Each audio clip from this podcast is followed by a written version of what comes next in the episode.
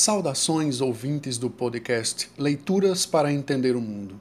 Este é um projeto com finalidades educativas, criado em tempos de isolamento social e tem como objetivo propor reflexões complementares às nossas aulas de história a partir da leitura e comentários de textos que, como sugere o título do podcast, nos ajudem a entender o mundo. Uma das características mais preocupantes dos tempos atuais é a intensa relativização da verdade. Mas o que é isso? Relativizar algo é dizer que não se trata de um dado absoluto, inquestionável e definitivo. O que em si não é um problema, pois a ciência, por exemplo, desenvolve-se baseada na negação de supostas verdades estabelecidas. É a partir da crítica dos conhecimentos anteriormente produzidos que construímos o entendimento dos fenômenos, sejam eles químicos, biológicos ou históricos. Revisar, portanto, aquilo que já se conhece, duvidar de algo, é condição necessária para produzir novos conhecimentos. Entretanto, o que se percebe com maior frequência a cada ano é imperar outro tipo de raciocínio, que simplesmente impõe uma pretensa impossibilidade de se descobrir a verdade sobre alguma coisa. Como se tudo dependesse apenas de um ponto de vista. Por isso, chamamos esses nossos tempos de era da pós-verdade. Nesse universo, ou nessa forma de enxergar as coisas, não são os fatos investigados cientificamente e comprovados através de métodos confiáveis e critérios rigorosos de pesquisa que indicam no que se deve crer, mas sim em como as informações são apresentadas, transformando os meios de comunicação em um palco para o que ficou conhecido como guerra de narrativas. Pois narrativas são maneiras de se contar algo, seja real ou imaginário. E é justamente nessa mistura de realidade e ficção que se inserem as chamadas fake news, ou notícias falsas, traduzindo para o português. Sobre os perigos da disseminação de fake news, especialmente para a aprendizagem de história, Vamos ouvir agora alguns trechos de um recente artigo escrito pelo historiador Bruno Leal, chamado Fake News: Do passado ao presente. Ouçam com atenção. A mentira pode ter perna curta, mas percorreu um longo percurso histórico. Desde tempos antigos, ela vem sendo usada para derrubar reis enganar generais, envenenar relacionamentos, vender produtos ou ideias e difamar toda sorte de gente. Uma fake news pode ser encontrada tal qual uma notícia verdadeira, não só na imprensa, mas também em diversos outros meios e formatos. Na tradição oral, nos discursos políticos, em pregações religiosas, em cartazes e livros.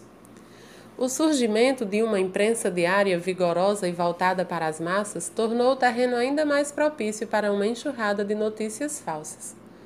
Diante da grande concorrência no mercado e uma vez que os parâmetros éticos mais básicos do jornalismo ainda não haviam sido estabelecidos, muitos editores se sentiam à vontade para usar uma linguagem apelativa ou recorrer à imaginação. Tudo era válido na disputa por leitores e anunciantes. Nos Estados Unidos, na década de 1830, a imprensa popular foi chamada de penny press. Os jornais dessa fase eram baratos, impressos em massa e adotavam um tom sensacionalista. Porém, as notícias falsas jamais se limitaram à imprensa. As pessoas certamente se informavam sobre os acontecimentos do presente por meio dos jornais, mas não exclusivamente por eles. Em muitas comunidades, a tradição oral os panfletos, discursos e livros continuavam sendo uma importante fonte de informação, e em todos esses espaços notícias falsas poderiam ser encontradas. No início do século XX, um livro apócrifo chamado Os Protocolos dos Sábios de Sião teve o poder de combinar de forma extremamente danosa fake news e teorias da conspiração. Contudo, sabemos muito bem o motivo de sua criação maldizer os judeus e justificar o antissemitismo. Os judeus são vítimas de campanhas difamatórias há longos séculos.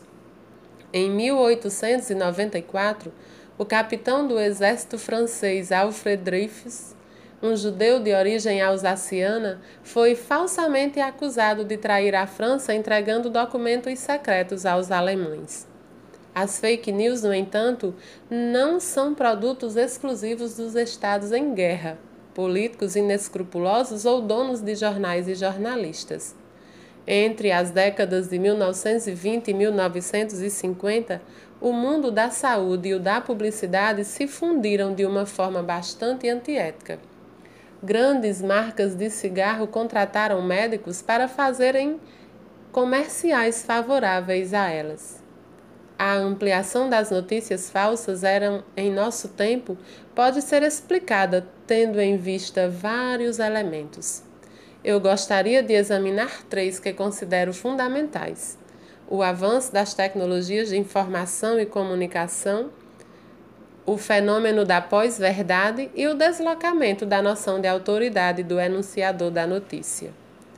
A era da pós-verdade seria uma época em que as pesquisas, estudos, estatísticas e discursos, amparados na verificação, na checagem, na revisão e na ciência de dados e fatos, têm um valor reduzido diante do amplo apelo emocional dos discursos. Tão importante quanto o debate sobre a definição das fake news no presente é buscar como elas funcionam.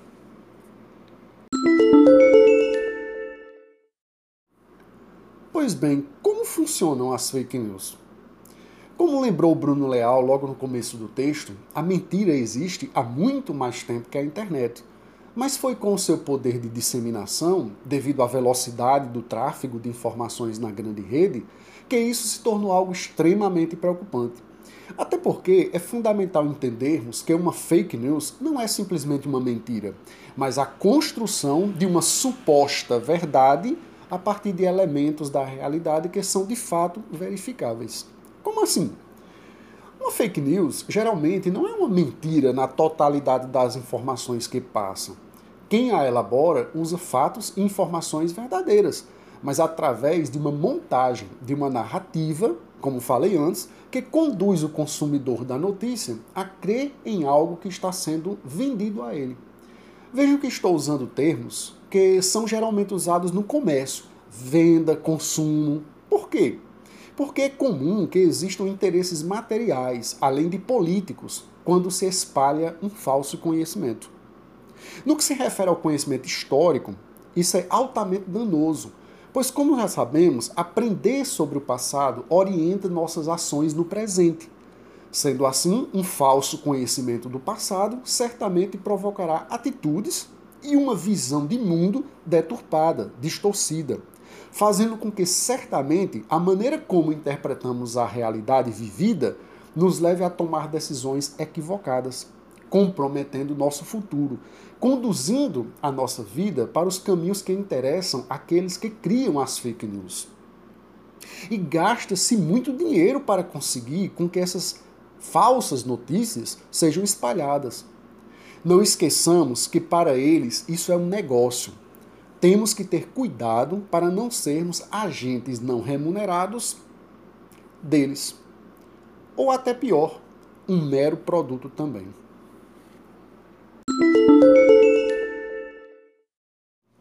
Obrigado pela audição até o final. Espero que vocês reflitam sobre o que foi aqui apresentado. Sugiro que, quando for possível, façam a leitura completa do livro. Certamente aprenderão mais. Um abraço e até a próxima.